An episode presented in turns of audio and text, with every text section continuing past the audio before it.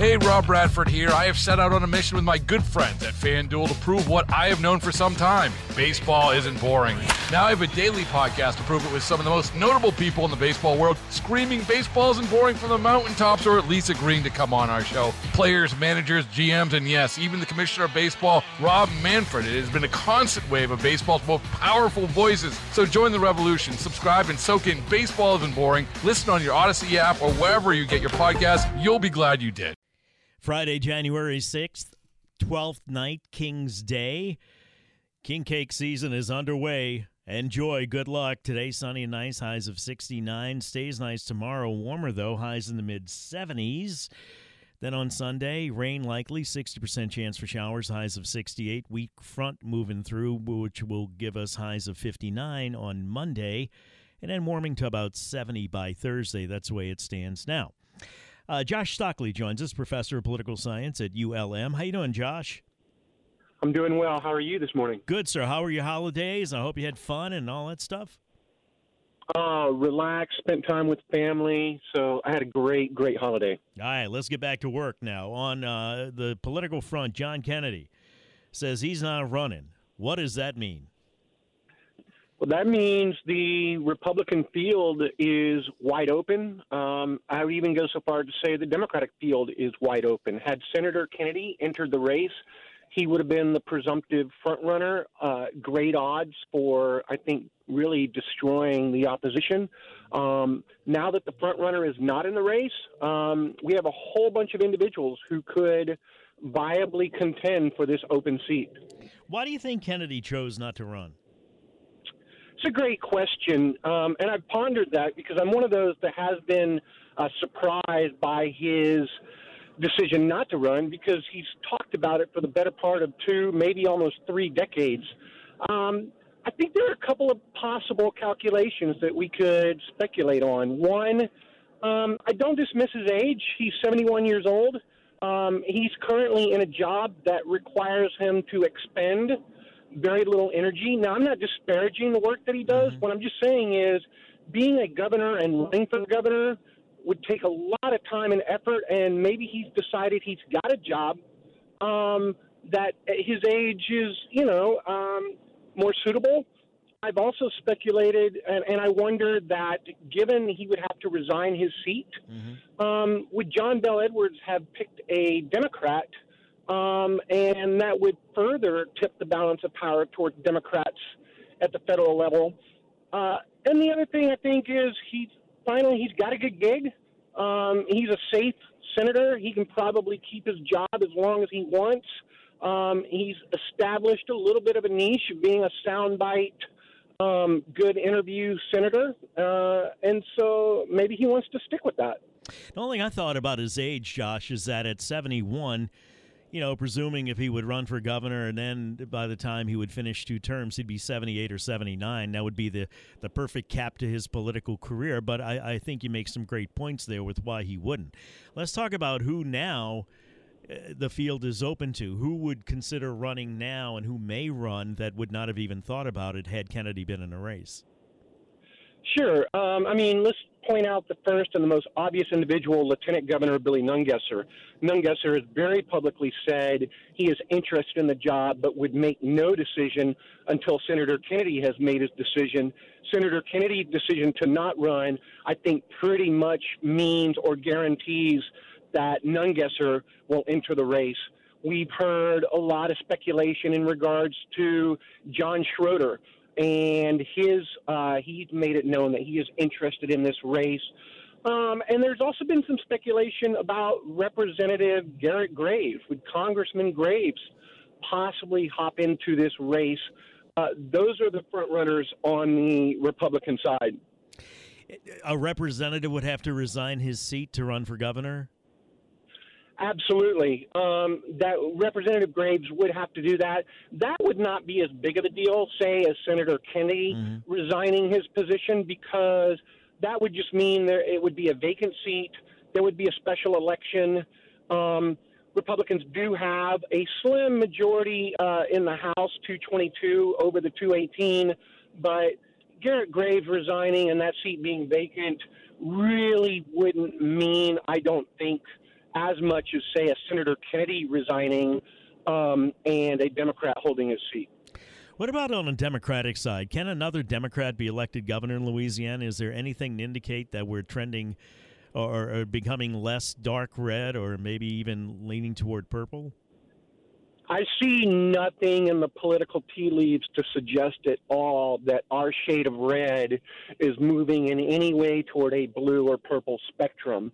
Uh, I make that comment that is not to disparage um, any particular individual who is considering the race, but the demographics of this state suggest that we are reliably uh, a Republican state. Now, that being said, can a Democrat win? Absolutely. You know, um, John Bell Edwards, I think, will uh, be a great lesson of that. I think the recent senatorial elections in Georgia are, are a testament to that. So, any state that is safe in blue or red category with the right candidate and the right campaign, yeah, they can win. A Democrat could win in the state of Louisiana. Tell me about Lane Grigsby. I see a story here from Stephanie Grace back in 2019. Lane Grigsby saying, I'm a kingmaker. I talk from the throne. What role does he have in all of this? And does he have a relationship with Jeff Landry or is he linked to any of the candidates? Uh, so it's been my personal uh, observation that those who typically brag the most about being kingmakers are probably not what they think they are. The true influencers in politics, um, they don't have to say anything about their influence. They know their influence. Mm-hmm. So I, I think Attorney General Jeff Landry, and whether he wins or not wins, it's going to be more than Lane Grigsby.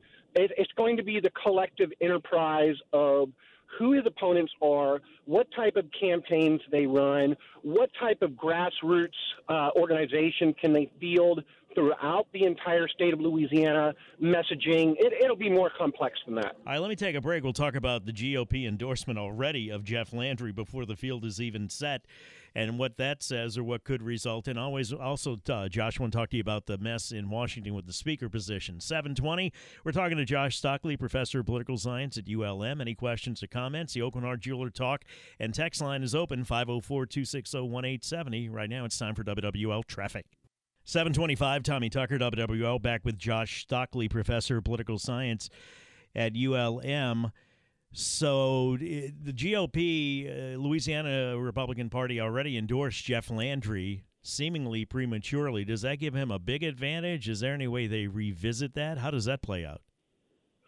Uh, I mean, I don't think the average voter um, cares a great deal about the official party mechanisms but on it, either side of the aisle. Does it mean anything about money, Josh, in terms of support? yeah, Jeff? I mean, I, it, it, it can influence donors, you know, who are more likely to say, okay, the state party has endorsed this individual. I want to stay in the good graces of the state party.